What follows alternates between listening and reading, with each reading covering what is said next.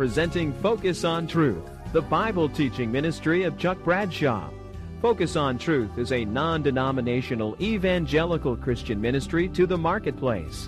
Focus on Truth is dedicated to proclaiming the gospel of the free grace of God and helping people understand the practical relevance of the Bible. Join now with Chuck as together we focus on the truth of God's Word. We continue our study in this series that I've entitled It is Finished, the Sure Foundation of Christianity. And today our subtitle is A New Priesthood, A New Covenant. Remember what we're doing is we are looking at the sixth saying from the cross that Jesus made. Uh, in John chapter 19 verse 30 it says, When Jesus had received the sour wine, he said, It is finished. Uh, in the Greek, it's one word, tetelestai, means it's completely complete. There's nothing else left to be done. He said, It is finished, and he bowed his head and gave up his spirit.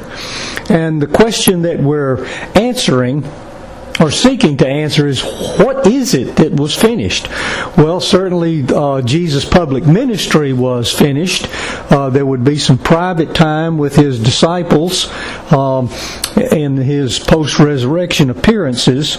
Uh, Jesus' own personal suffering would ended uh, would would be ending uh, here at the cross because uh, the rejection that he had experienced on a personal basis.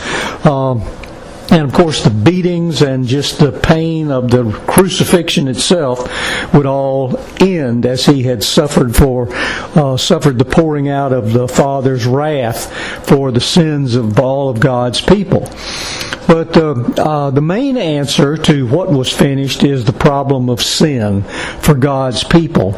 Um, remember this that uh, in terms of the Messiah, uh, in the old economy, there was a separation of offices. Remember, the kings came from the tribe of Judah, and the priests came from the tribe of Levi. And there was an instance in Second Chronicles chapter 26 where a king named uh, Uzziah uh, sought to go into the uh, into the temple and to offer sacrifice, and when he did, uh, he broke out with leprosy. So there was a distinct uh, separation of the uh, of the kingly office and the priestly office under the Old uh, Testament economy. But under the new economy, there's a combining of those offices, and we see Jesus fulfilling the messianic offices in that he was, uh, in, in terms of uh, being prophet and priest and king, because as prophet he spoke for God. As far as being the king, he is the one who rules for God, and being the priest, he is the only mediator between God and human beings. Now, what we're going to talk about today uh, basically is two things. We're going to talk about a new priesthood, and then we're going to talk about a new covenant. And uh, I think we'll have a time to discuss all of those things. Our study will begin with a discussion of uh, a person who is uh, uh, unfortunately not well known by uh, by many Christians. If I were to ask you to name some of the most important people of the in the Bible, most of us would probably name people like um, well, we'd certainly name Jesus. Um, uh, we'd name God. Uh, we'd probably come up with Abraham and Isaac, um, Jacob and Joseph um, David, Moses. Uh, we, there are a lot of uh, well-known names that would come up, but uh, but I wonder how many of us, if somebody just asked us, you know, what, who are some important people? I wonder if on our list that we gave, um, that the name Melchizedek would appear in there. And, but that's uh, one of the things that we want to discuss today. In Genesis uh, chapter, well, before we talk about Genesis 14, let me just read you a verse from Hebrews chapter 7, verse 12, because we're going to be talking about a new priesthood and a new covenant. And in Hebrews 7:12 it says, "For when there is a change in the priesthood, there is necessarily a change in the law as well." And so that's one of the things that we're going to be addressing. Now, in order to understand what we're going to be looking at in Hebrews chapter 7 and 8, it's necessary that we begin back in Genesis chapter 14. The time is probably somewhere around 1800 BC. Uh, and in Genesis chapter 14, beginning at verse 17, uh, let's read. And I'm, I'm reading from the English Standard Version. It says, After his, and the his there refers to Abram. His name has not been changed to Abraham at this point. After Abram's return from the defeat of Chedorlaomer and the kings who were with him, now, remember what's what has happened here. This defeat of this king uh, Chedorlaomer and his uh, associates. What what has happened is uh, Lot has been uh, has been captured, and the word got back to Abram that his nephew Lot had been captured, and so he got all of the folks who were uh, in his uh, in his employ, his servants, and and I'm sure hired servants as well, and also uh, some of the. Uh, other local tribal chieftains, and they went out and uh, and waged combat, and they were able to rescue Lot. So that's a reference to that. So it says, when he was coming back, the king of Sodom went out to meet him in the valley of Shaveh, that is the king's valley, and Melchizedek king of Salem brought out, or Salem is an old name for Jerusalem. And Melchizedek, king of Salem, brought out bread and wine. He was priest of God Most High, and he, Melchizedek, blessed him Abram and said, Blessed be Abram by God Most High, possessor of heaven and earth. And blessed be God Most High, who has delivered your enemies into your hand. And Abram gave him a tenth of everything. Now, the tenth of everything is a tenth of the spoils of war. I'm always uh, rather amused when I hear people discussing tithing, and they always say, you know, they go back to Abraham and they say, "Well, now just remember when you when you go back in the Bible, even Abraham paid tithes. He paid tithes to uh, Melchizedek, and of course that that is true that he did. But the tithe that he paid was ten percent of the spoils of war. It was he didn't keep paying ten percent over and over and over and over and over. One of these days we'll have to do a study on." Uh, on uh, biblical giving under the new covenant because God owns everything and God is just as concerned about the way we pay our bills as he is the way we give to uh, charitable organizations uh, to propagate the gospel. But that's a story for a different day, and uh, so we'll we'll discuss that later. So uh, anyway, what's what's happened here is you've got this uh, person, this Melchizedek, who just seems to appear out of nowhere.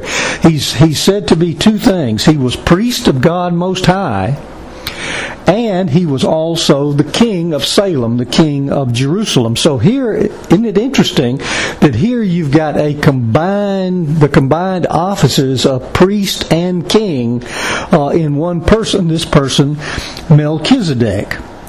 Now, around 1400 uh, BC, the Mosaic uh, covenant came into being. Remember, that's whenever uh, God gave the law and the pattern for the tabernacle and all the um, instructions for all of the sacrifices there at Mount Sinai. Is also the time that the Levitical priesthood came into existence. That was around 400 years later after Abram. And then about 400 years after that, around 1000 BC, we read something very interesting that David wrote in Psalm 110. And this is uh, this is probably uh, of all the psalms, this is the one that's quoted the most in the New Testament. Uh, Psalm 110, verses 1 through 4. The Lord, and notice it says, The Lord says to my Lord. Notice the first Lord there is in all caps, and the second Lord uh, is uh, in caps and lowercase. What that means is that first word Lord is the word Yahweh, the covenant name of God. The old American Standard Version translate that translates that as Jehovah. And the second word Lord is the word Adonai which means master or owner or controller. The Lord says to my Lord, Sit at my right hand until I make your enemies your footstool. Now that's a picture of someone being uh, exalted, having ascended and being exalted. The Lord, verse two, the Lord sends forth from Zion your mighty scepter. Now what is what is who who has a scepter? That's not uh, that's not the instrument of a priest. That's the instrument of a king. A king is the one who bears the scepter. The Lord sends forth from Zion your mighty scepter. Rule in the midst of your enemies. Your people will offer themselves freely on the day of your power in holy garments. From the womb of the morning, the dew of your youth will be yours. And he's talking about people who have been freed from the captivity of sin. And then verse 4, this is the verse that's quoted a number of times in the New Testament. The Lord has sworn and will not change his mind. You, now the you here is whoever this person is who wields this mighty scepter, who rules in the midst of his enemies. You are a priest forever after the order of Melchizedek. So when David wrote this prophetic psalm, Psalm 110, uh, even though the Levitical priesthood was in uh, uh, was operational at that time, uh, remember, David was a king himself. He was from the tribe of Judah. He could not go into the Holy of Holies and offer a sacrifice. Uh, that was the responsibility of someone, the, the, the, high priest or another priest from the, uh, from the tribe of Levi. But David is prophesying here in Psalm 110 that there is one who is coming who will combine these two offices. He will be a king, he will rule, but he will also be a priest, and he will not only be a priest just for a little while, he will be a priest forever, but his priesthood will not be after the order of Levi that is through genealogy, his priesthood will be after the order of Melchizedek. say, good grief, we're only 10 minutes into the Bible study and I feel like I'm lost already. Well, you don't need to feel that way because the writer of Hebrews is going to help disentangle all of this for us in Hebrews chapter 7 and 8. So now let's let's review. Melchizedek is a superior priest because his his name means King of Righteousness. Uh, he has com- he has a combined office. He's priest of God Most High. He is the King of Salem. He's King of Peace. Uh, he is, and and what we'll see is that he is going to be superior to the uh, Aaronic, that is Aaron and the Levitical order. Uh, Abram was Abram deferred to him by paying tithes to him, and uh, notice in Hebrews chapter seven verses three and four, it says of him, it says of this person Melchizedek, and we know very little about him. It says he's without father or mother without genealogy, without beginning of days or end of life, like the Son of God, he remains a priest forever. Just think how great he was. Even the patriarch Abraham gave him a tenth of the plunder. See, this is very this is a, a very unusual statement for a person who is is of great importance because there's there's uh, there's no record of his genealogy, there's no record of his birth, there's no record of his death, and what the author of Hebrews is going to do is he's going to say the Lord Jesus is a high priest after the order of Melchizedek, just as Melchizedek, there's nothing written about his genealogy about where he came from, uh, uh, how long he lived, his birth, his death, any of those kind of things. He is a picture or a type of the Lord Jesus Christ, who is God from all eternity who came and took on our human nature and died for the sins of his people, was resurrected, and now he lives forever. He's at the right hand of the Father where he lives to constantly make intercession for us as our great high priest. And he will always be not only our king, but our high priest. And that's one of the arguments that, uh, that the writer of Hebrews is going to make that there is a new priesthood. Incidentally, when the book of Hebrews was written, it was written around AD 67 to 68. Now, that's an important date. The reason it's important because the, the, the crucifixion and resurrection took place around AD 30 to 32, somewhere in, in that time frame. So this is, uh, this is between uh, this is a little over 30 years later. Now even though the the uh, the veil of the temple was rent in two and we've talked about this before the that veil was rent in two and uh, and it's a picture of through Christ Jesus, we have access into the Holy of Holies, into the very presence of God.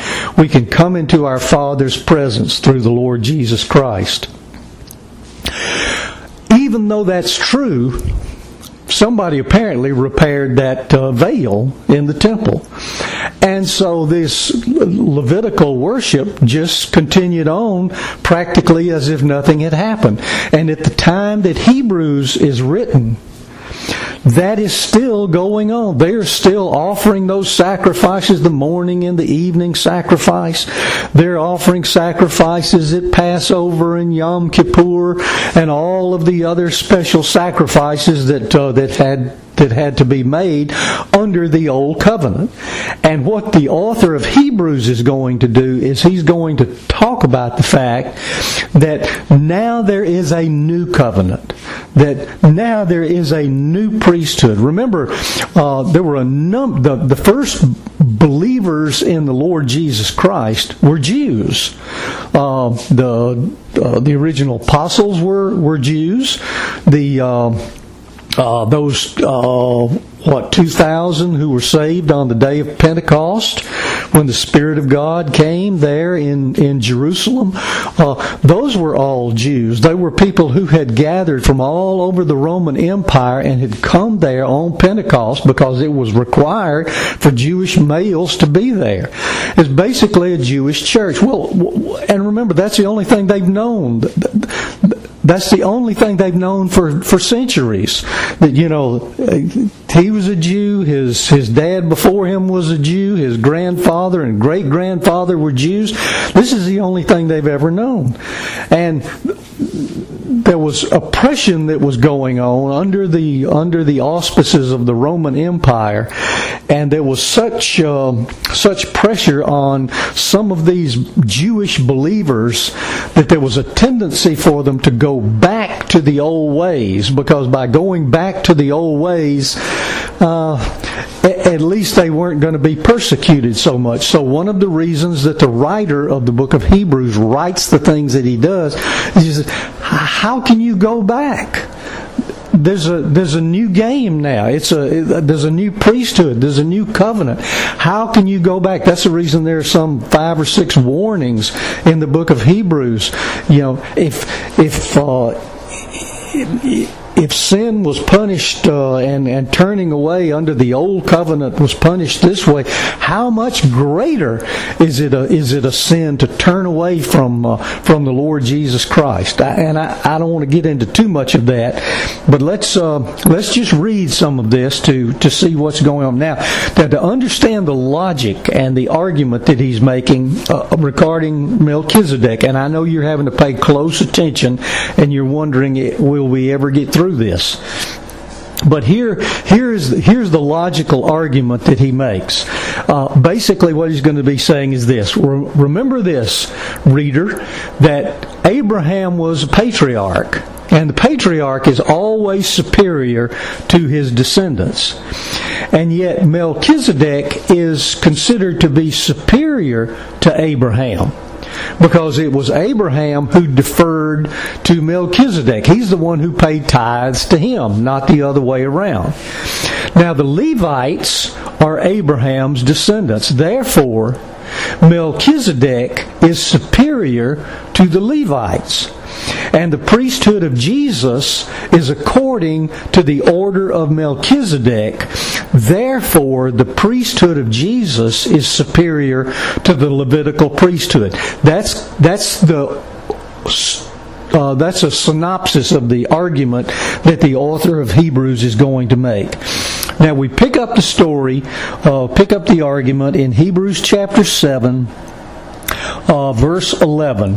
Now, if perfection or completion had been attainable through the Levitical priesthood, for under it the people received the law. Remember, at Sinai, you got the Ten Commandments, you got the pattern for the tabernacle, you got all the instructions about the priesthood, how the priests were to function, what the offerings were supposed to be like. That's what he's talking about here. said, if perfection had been attainable under all of that, what further need would there have been for another priest to arise after the order of Melchizedek rather than the one named after the order of Aaron. Remember, Aaron was a Levite. He, he was the brother of Moses. He was the first high priest. And remember, again, go back to our what we were reading at the very start. You've got you've got this Melchizedek who just appears on the scene and then disappears. And the next thing we know, you've got Moses at Sinai receiving all this stuff about the law, and the Levitical priesthood is established. And then 400 years later, David, under the uh, uh, inspiration of the Spirit of God, writes uh, Psalm 110 and talks about this person who is to come who is a ruler but who is also a priest forever after the order of Melchizedek. Okay, what further need would there have been for another priest to arise after the order of Melchizedek rather than the one named after the order of Aaron? For when there is a change in the priesthood, there is necessarily a change in the law as well. What he's going to show us is that the change from this Levitical priesthood to the priesthood of the Lord Jesus Christ, who's after the order of Melchizedek, there's a better covenant. There's a real atonement. It wasn't that just uh, just your your your sins were covered for a year and then let's go through it again, but they were actually put away. There's complete and total forgiveness. Verse 13, For the one of whom these things are spoken belonged to another tribe, from which no one has ever served at the altar. And see, he's talking about Jesus. And he said, Now, what tribe did Jesus come from? He came from the tribe of Judah. Well, you don't ever hear anything in the Old Testament about somebody from the tribe of Judah being in the office of, uh, of, the, of the priest. That was strictly for, uh, for Levites. For it's evident evident, verse 14, that our Lord was descended from Judah, and in connection with that tribe, Moses said nothing about priests. This becomes even more evident when another priest arises in the likeness of Melchizedek. Who has become a priest not on the basis of a legal requirement concerning bodily descent. In other words, you had to be a member of the family of Levi if you were, uh, and that didn't necessarily make you a uh, make you a candidate to be a priest. Uh, it made you a candidate to work in and around the temple, the tabernacle, and ultimately the temple you had to also be a member of the uh, family of, uh, of Aaron in order to qualify to be uh, a high priest. But it says that uh, this another priest arises. Incidentally, that word another priest arises, the word another is the word heteros, and it means another of a different kind. Uh, there are two two words in the Greek New Testament for another. One word is allos, A L L O S. Um, that word is used. Jesus used that word in the. Uh, uh, at the Last Supper with his uh, disciples when he said, I'm not going to leave you as orphans, I will give you another helper, another comforter. And there the word is allos, and it means another of the same kind that I am. So Jesus was saying when the Holy Spirit comes, uh, He's going to be like me. He's like Jesus, that is. But this is a different word. It's the word heteros. It means another of a different kind.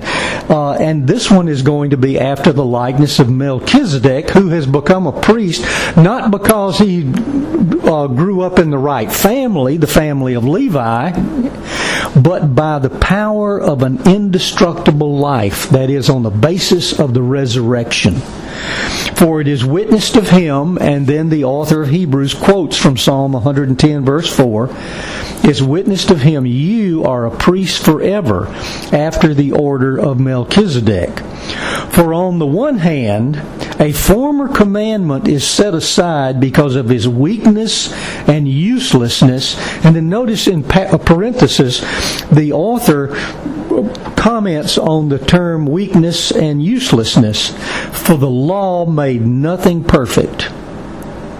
Now, does that mean that there was something wrong with the law? Was the law imperfect in some way? No. The law could reveal sin, but the law couldn't change you. The law could show you what was wrong with you, but the law couldn't change you. And that was the whole purpose of the law was to reveal sin. It uh, not to change the sinner. It takes the gospel, it takes the blood of the Lord Jesus Christ to effect that kind of change. So, on the one hand, a former commandment, the old covenant, is set aside because of his weakness and uselessness, for the law made nothing perfect. But, on the other hand, a better hope is introduced through which we draw near to God. Well, how is it that we draw near to God? And that's through the blood of the Lord Jesus Christ. Christ, who is our great high priest, who will never die again. He ever lives to make intercession for us. And notice verse 20. It says, uh, well, let, let, me pause here before before we read verse 20. The, remember, the, the Levitical priesthood was imperfect, but the law could diagnose sin it served as a mirror. You look in the mirror, and the and it would the law would tell you what was wrong with you. It's like looking in the mirror in the morning when you get up. You can it can the mirror reveals that your hair is disheveled. Uh, guys, it reveals that uh, that that you've got uh, whiskers all over your face. It reveals, uh, much to your chagrin, that uh, no wonder your spouse didn't want anything to do with you last night because you got something green in your teeth, and that must must have been the turn off last night. The, the, law can, the mirror can show you what's wrong with you, but can the mirror fix you? No.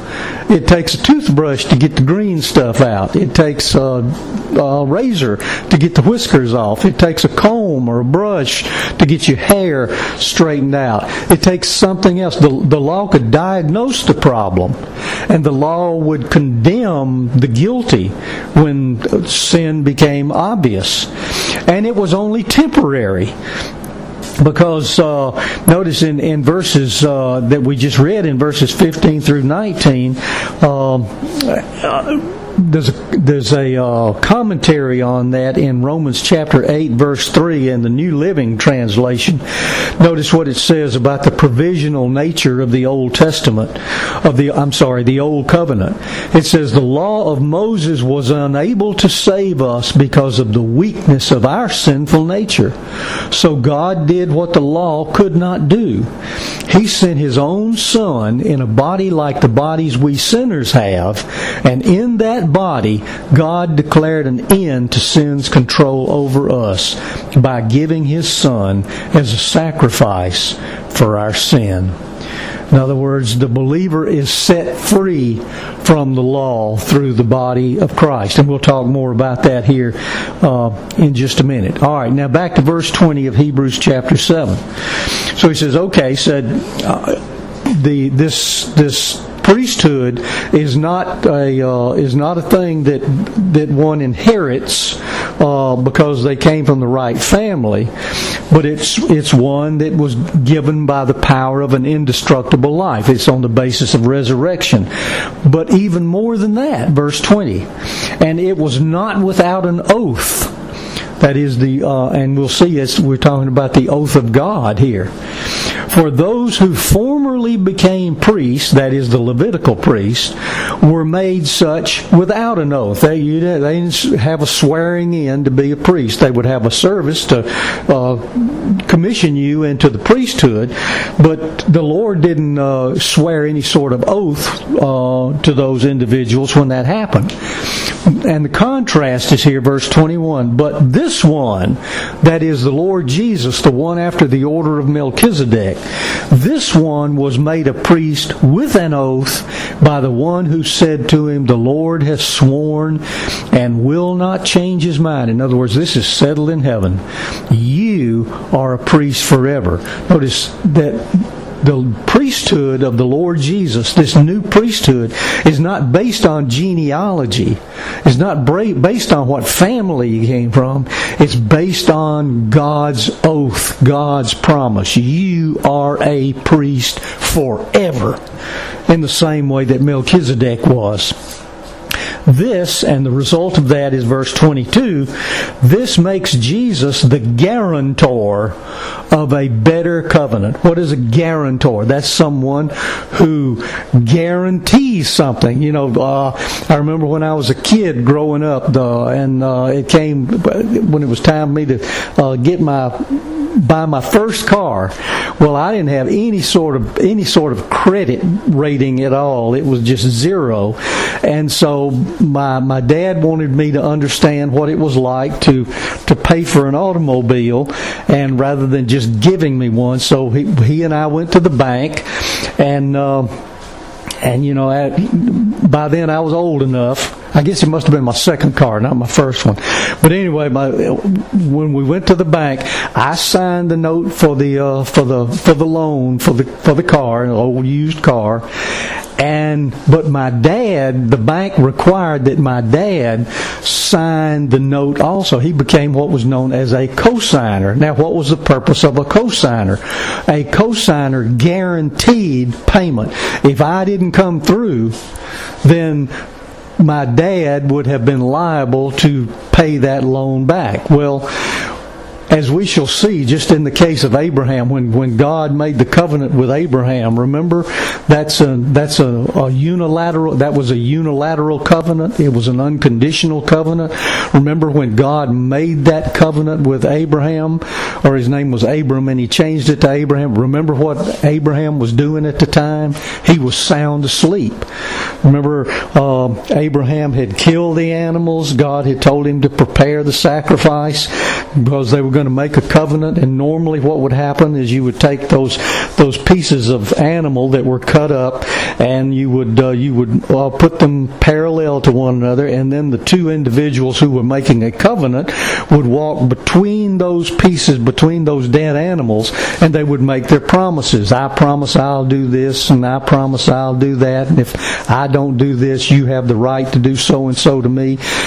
And remember, so that's what Abraham was expecting. But uh, uh, by sundown, God still hadn't shown up, and uh, and Abraham was exhausted from trying to keep the uh, um, the carrion from getting down on the uh, on the sacrifices, and he just lay down and went sound asleep. And after he went to sleep, God shows up in the form of a, uh, a, a, some sort of burning fire, and God passes between by Himself.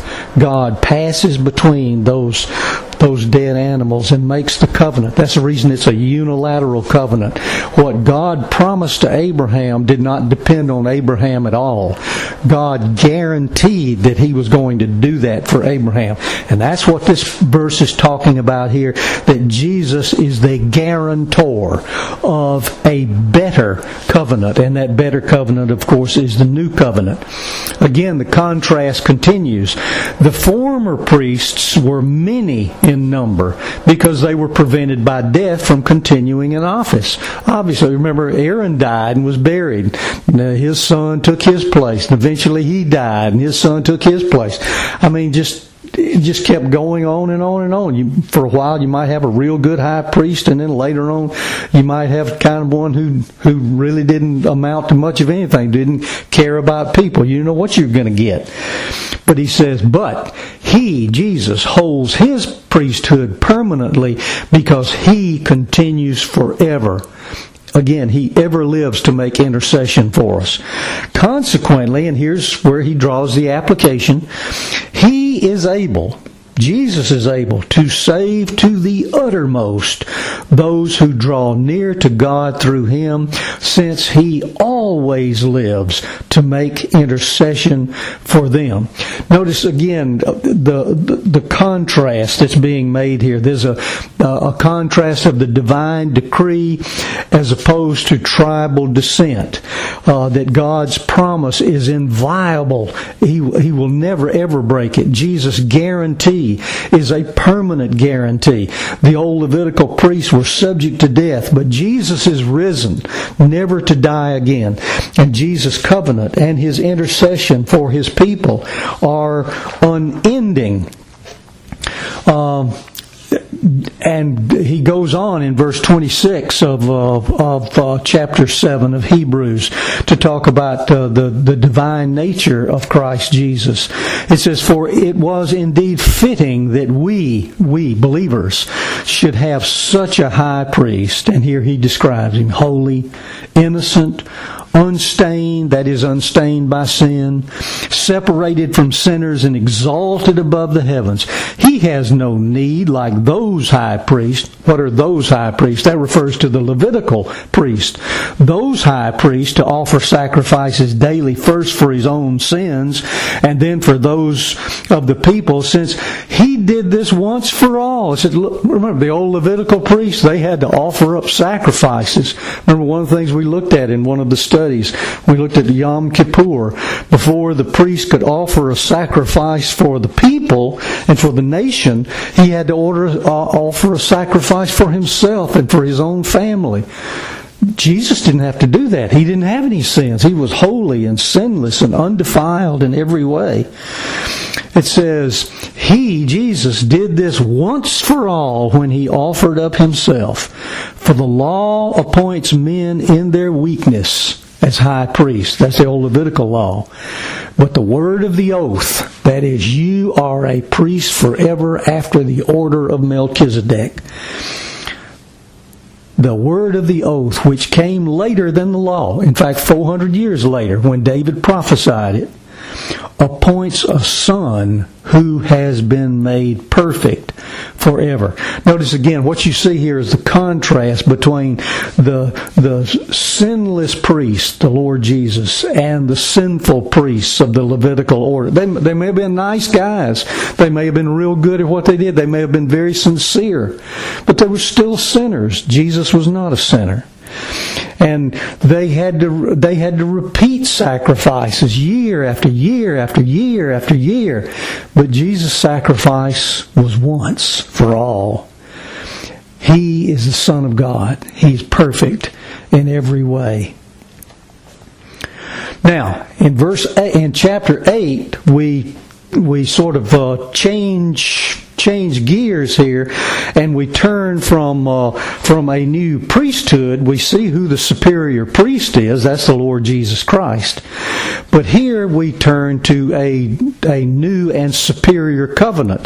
That is that the new covenant is superior to the old covenant. To that you know you think about wow thunder and lightning and all that kind of stuff took place up there when God gave the uh, law at Sinai.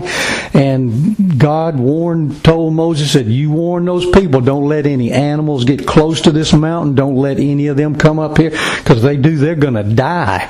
I mean, it was a, it was a spectacular thing. Apparently, in fact, the people were so intimidated by it. They said, "Look, uh, we don't want God speaking directly to us. You you you just go up there to the top of the mountain and you, you let God tell you, and then you come back and you tell us. But of course, the first time that happened, by the time Moses got back, they were already breaking about three or four of those laws that uh, that God had uh, given up there at the top of the mountain.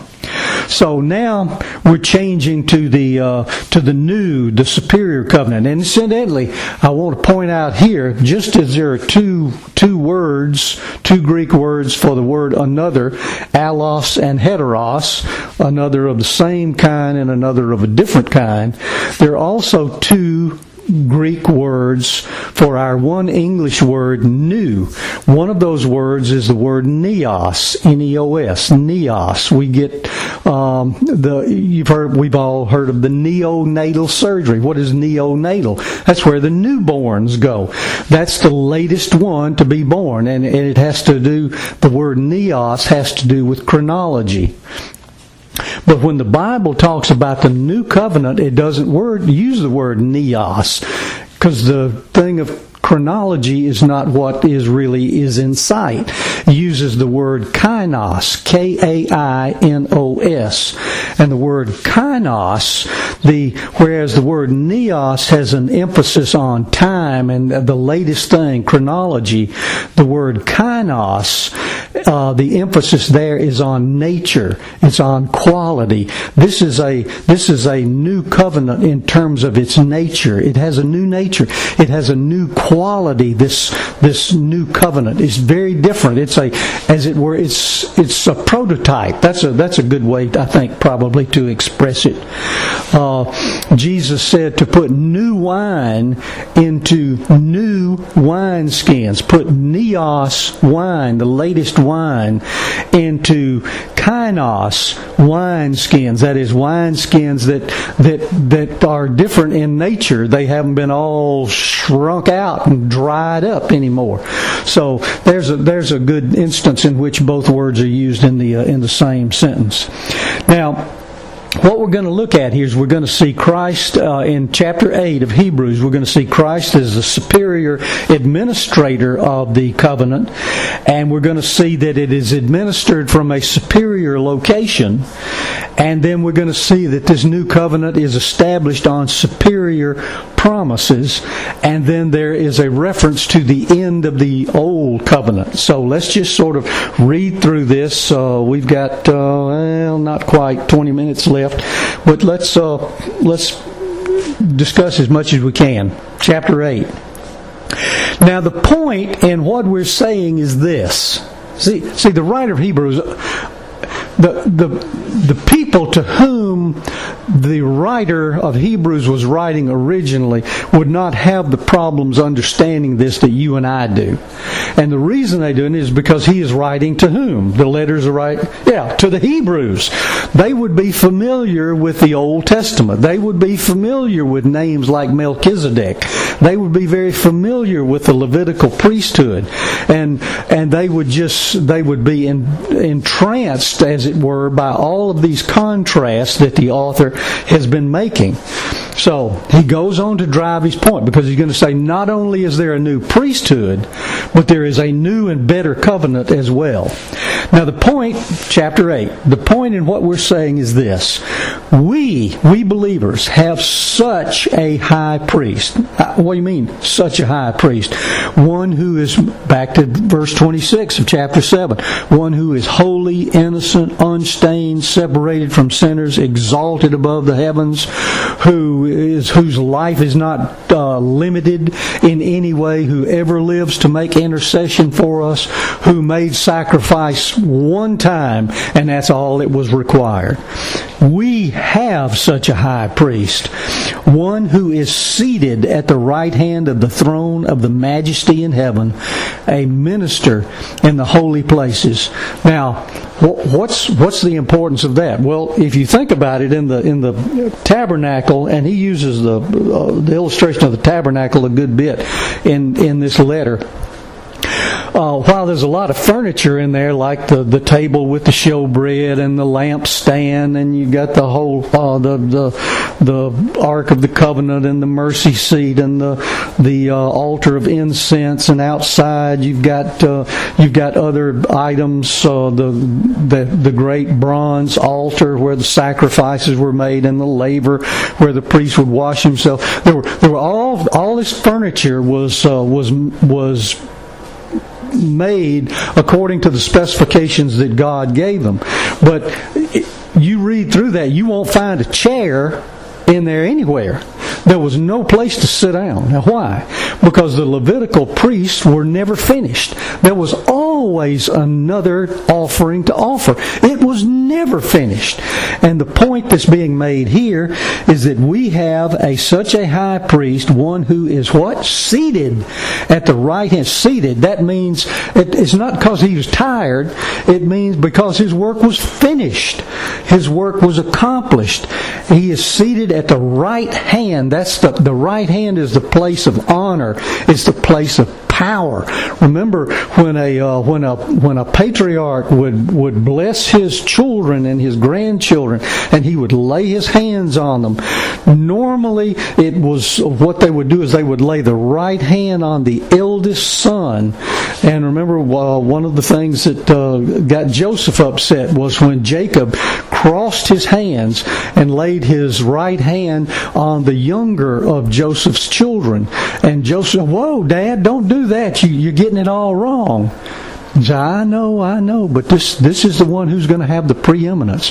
The the right hand was the place of prominence. It was the place of power. It was the place of honor. Uh, it was the place of exaltation. One who is seated at the right hand of the throne of the majesty in heaven, a minister in the holy places. Jesus is still ministering. He ministers today where he ever lives to make intercession for us. He is our advocate, the, uh, the Bible says. And notice now he's he's going to continue in his uh, in his uh, contrasts here, and he's going to contrast the old tabernacle, which remember there was a mobile worship center. It was a tent, and uh, he's going to contrast that with what Christ is doing. He says, He is seated at the right hand of the throne of the majesty in heaven, a minister in the holy places, in the true tent that the Lord set up, not man. This, so he's saying this where Jesus is, He is ministering in heaven on our behalf right now. And notice now He's going to um, contrast the original in heaven with the symbolic, which was what the tabernacle was. Remember all that stuff uh, in the tabernacle. It was it was symbolic. For example, the uh, the the silver was always emblematic of redemption. The gold was emblematic of uh, deity. The uh, the bronze, the brass was uh, symbolic of uh, of judgment. Um, when when you read about the things, what certain items were made out of, like the like the altar where the sacrifices were made, that was not made out of gold. That was made out of bronze. That was a that's a symbolic of judgment.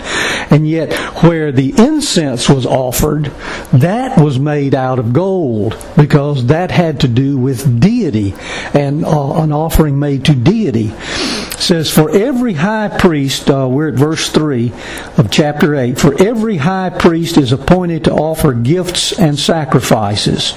That's what priests do. Thus, it is necessary for this priest also. Now, what priest? That's right, Jesus. This priest also to have something to offer. Now, if he were on earth, he would not be a priest at all. Why not? Well, first of all, because he's not a Levite. He was from the tribe of Judah. Since there are priests who offer gifts according to the law, they serve a copy and shadow of the heavenly things. They they're just they're they're doing what God told them to do, but the things that they're doing don't put away sin, but they are symbolic of, of something that's even greater. Verse 6 But as it is, Christ has obtained a ministry that is as much more excellent than the old as the covenant he mediates is better, since it is enacted on better promises. Remember, the, the key word in the book of Hebrews to understanding the word the book of Hebrews is the word better. They're just comparisons and contrasts throughout the book of Hebrews. Jesus is better than angels. He's better than Moses. He's better than Aaron. He's better than Joshua. His sacrifice is a better sacrifice than what the Levitical priests offered. His ministry is a better ministry than anything the Levites could ever do, the, the, the, that priesthood could ever do. And it says that this covenant is better. Why? Because it is more excellent than the old, as the covenant he mediates is better, since it is enacted on better promises. Remember, under the old covenant, basically it said this do this and you'll live. Do this and you'll live. But under the new covenant, what it says is live and do this life comes first. There's and there's a there's okay. I, I'm supposed to do this and I'll live. But how do, how do I do this? I can't do this. There's something inside me that makes me want to do just the opposite of that. That's why it takes a supernatural work of grace on the part of God to change us. That's one of the things that makes the new covenant better. Well, I'm getting ahead of myself. Let's keep reading. Verse 7 For if, if that first covenant, that's the old covenant, the one who's given at Sinai, the Mosaic covenant, if that first covenant had been faultless, now the fact that the subjunctive is used here, what does that mean? If that first covenant had been faultless, well, it was not faultless. It had faults there would have been no occasion to look for a second. But what was the problem with the first covenant? What, what, was wrong? What was wrong with the law of Moses? Nothing. The law is holy and righteous and good. The law is just as good as God Himself is because it came from the lips of God.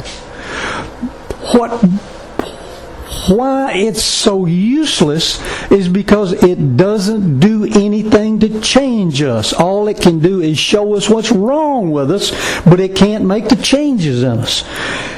He says, he says, if that first covenant had been faultless, there would have been no occasion to look for a second. And then he says this, for he finds fault, that is, the he there is God, for he finds fault with them Notice, the, the problem is not with the law, the problem is with people. He finds fault with them when he says, Behold, and here there's a lengthy quotation from Jeremiah 31. Well, I say lengthy, about four verses from Jeremiah 31.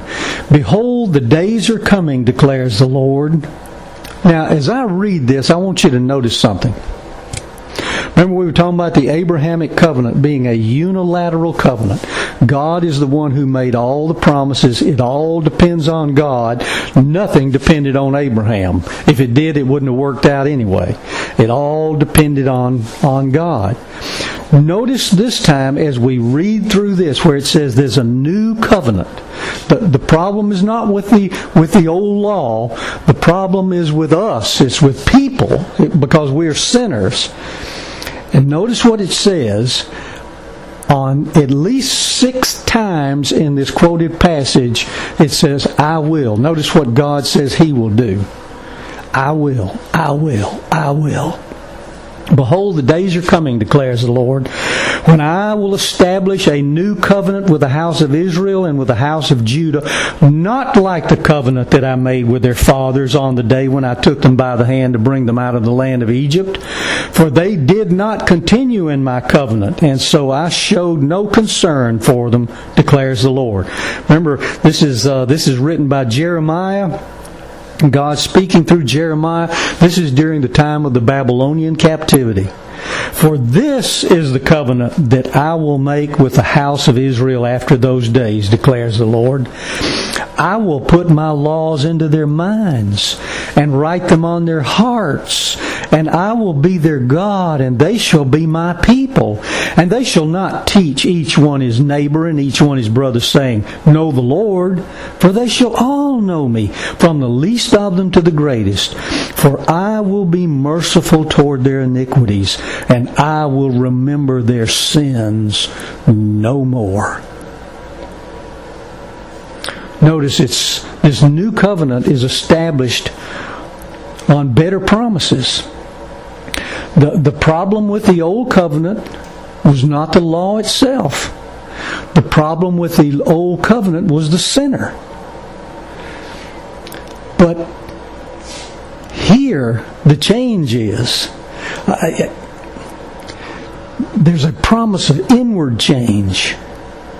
Uh, remember what uh, Paul wrote in 2 Corinthians chapter 3 as he, he addressed the, the believers there in Corinth? He says, You are a letter from Christ delivered by us, written not with ink, but with the Spirit of the living God, not on tablets of stone, but on tablets of human hearts. And in that same uh, letter in 2 Corinthians chapter 5, Paul wrote, Therefore, if anyone is in Christ, he is a new creation. And that word is new, not neos. He's not just the latest believer. He is a prototype. He is new in quality. He is new in nature. The old has passed away. Behold, the new has come. And notice he says at the end of that quotation from Jeremiah, I will be merciful toward their iniquities, and I will remember their sins no more. Notice there's a promise here of total, total forgiveness uh, later on in Hebrews chapter 10, it says, For since the law has but a shadow of the good things to come instead of the true form of these realities, it, the law, can never, by the same sacrifices that are continually offered every year, make perfect those who draw near. Otherwise, would they have not ceased to be offered? That, that's logical since the worshippers, having once been cleansed, would no longer have any consciousness of sins. But in these sacrifices, every year, there is a reminder of sins in Micah chapter 7, verse 19, he says, You will again, speaking of God, you will again have compassion on us. You will tread our sins underfoot and hurl all our iniquities into the depths of the sea. Remember that passage from the Psalms where it says, I will separate you from your sin as far as the east is from the west. There's a promise here total forgiveness. And then to drive the, the writer of Hebrews here in chapter 8, to drive his point home, notice what he writes in verse 13. This is a, this is a reason that I mentioned so specifically the, uh, the date of this. In verse 13 it says, In speaking of a new covenant, the kainos, the uh, new covenant in quality, a new covenant uh, by, in nature, he, God, makes the first one, what is that? The Mosaic covenant. He makes the first one obsolete. And what is becoming obsolete and growing old is ready to vanish away. See, he drives home his point. He said, Look, when, when you look at the temple He's, he's writing in AD 67, 68. The temple is still standing. The Levite, Levitical priesthood still functioning. They're still going through the motions. He says, okay, all of that stuff is going on, but I'm going to tell you what, because of this new covenant that in, in Christ's blood, this old one is obsolete. And what is obsolete, that is this old covenant, is growing old and it is ready to vanish away. And brothers and sisters, about two years later it did vanish away. Because in AD 70, the Romans destroyed Jerusalem and destroyed the temple. And there have been no more sacrifices, no more animal sacrifices. The records were destroyed. There's uh, no priest can really trace his uh, his uh, genealogy back to the Aaronic priesthood anymore. All of that has ended. Why? Because there is a new covenant and there is a new priesthood, a priesthood after the order of Melchizedek, a priesthood in which the one who resides in that office is both king and priest, and he is a priest forever because of his endless life after the order of Melchizedek. Let's turn our attention for just a couple of moments to the conclusion and the personal application. In addition to finishing the sin problem between God and his people, the death of Christ Jesus on the cross also finished the old covenant and all its rituals. The sacrificial death of Christ Jesus inaugurated the new covenant and thereby made the old covenant obsolete. Look what it says in Galatians chapter 3 verse 23 and following. Before this faith came, that is this faith in Christ, before this faith came, we were held prisoners by the law, locked up until faith should be revealed. So the law was put in charge to lead us to Christ that we might be justified by faith. Now that faith has come, we are no longer under the supervision of the law. If you belong to Christ, then you are Abraham's seed and heirs according to the promise. The fear of persecution, the fear of death, pressured a lot of first century professing believers to return to the old system including all of those animal sacrifices. And this letter to the Hebrews warns against that strategy. Now, as 21st century believers, we're not tempted to go back to Judaism because we didn't come out of Judaism, most of us. But we often are tempted to go back to our old ways of dealing with problems we earn blessings. We earn acceptance from God. We, uh, if if if I if I'll if I'll just fast for uh, seven days, then God will bless me. If I if I'll uh, if I'll give more money, uh, God will bless me. If I'll um, if I'll read my Bible more, God will will bless me. Well, what's wrong with fasting and uh, giving money and uh, and reading the Bible? There's nothing wrong with any of those things, but we don't have to earn anything from God. Jesus paid it all. All to Him we owe. Sin had left a crimson stain. He washed it white as snow. We have all the acceptance that we'll ever need, that we ever will have by being in Christ. We don't have to earn blessings. We've been blessed with all spiritual blessings in the heavenly places in Christ. The true believer in Christ is first to turn to God for help. See, that's that's what these people under persecution in the first century should have done. Hebrews 4:14 and following says, "Since then we have a great high priest who has passed through the heavens, Jesus, the Son of God, let us hold fast our confession." For we do not have a high priest who is unable to sympathize with our weaknesses, but one who in every respect has been tempted as we are, yet without sin. Let us then with confidence draw near to the throne of grace, that we may receive mercy and find grace to help in time of need. He is the perfect priest. He's fully human, fully divine. He represents God to us. He represents us to God. He's everything that we need. He is perfectly suitable, suited, that is, for his mediatorial role. He is powerful. He is sinless. He is immortal. He is adequate for everything. So why, why do we, why should we turn to anyone or anything else? I love that old hymn by Augustus Toplady, Faith Reviving. From whence this fear and unbelief hath not the Father put to grief his spotless Son for me? And will the righteous judge of men condemn me for that debt of sin which, Lord, was charged on thee? Complete atonement thou hast made, and to the utmost farthing paid whate'er thy people owed. Nor can his wrath on me take place if sheltered in thy righteousness and sprinkled with thy blood. If thou hast my discharge procured, and freely in my room endured the whole of wrath divine, payment God cannot twice demand, first at my bleeding surety's hand, and then again at mine. Turn then my soul into thy rest. The merits of thy great high priest have bought thy liberty.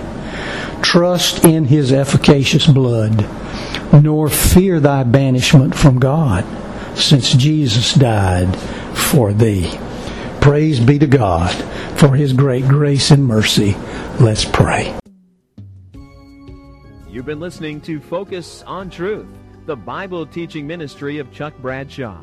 Focus on Truth is a non denominational evangelical Christian ministry to the marketplace. Your gifts to Focus on Truth are tax deductible. For a free copy of our monthly newsletter, Glimpses of Truth, or other information about the ministry, write to Focus on Truth, Box 5367, Columbus, Georgia 31906.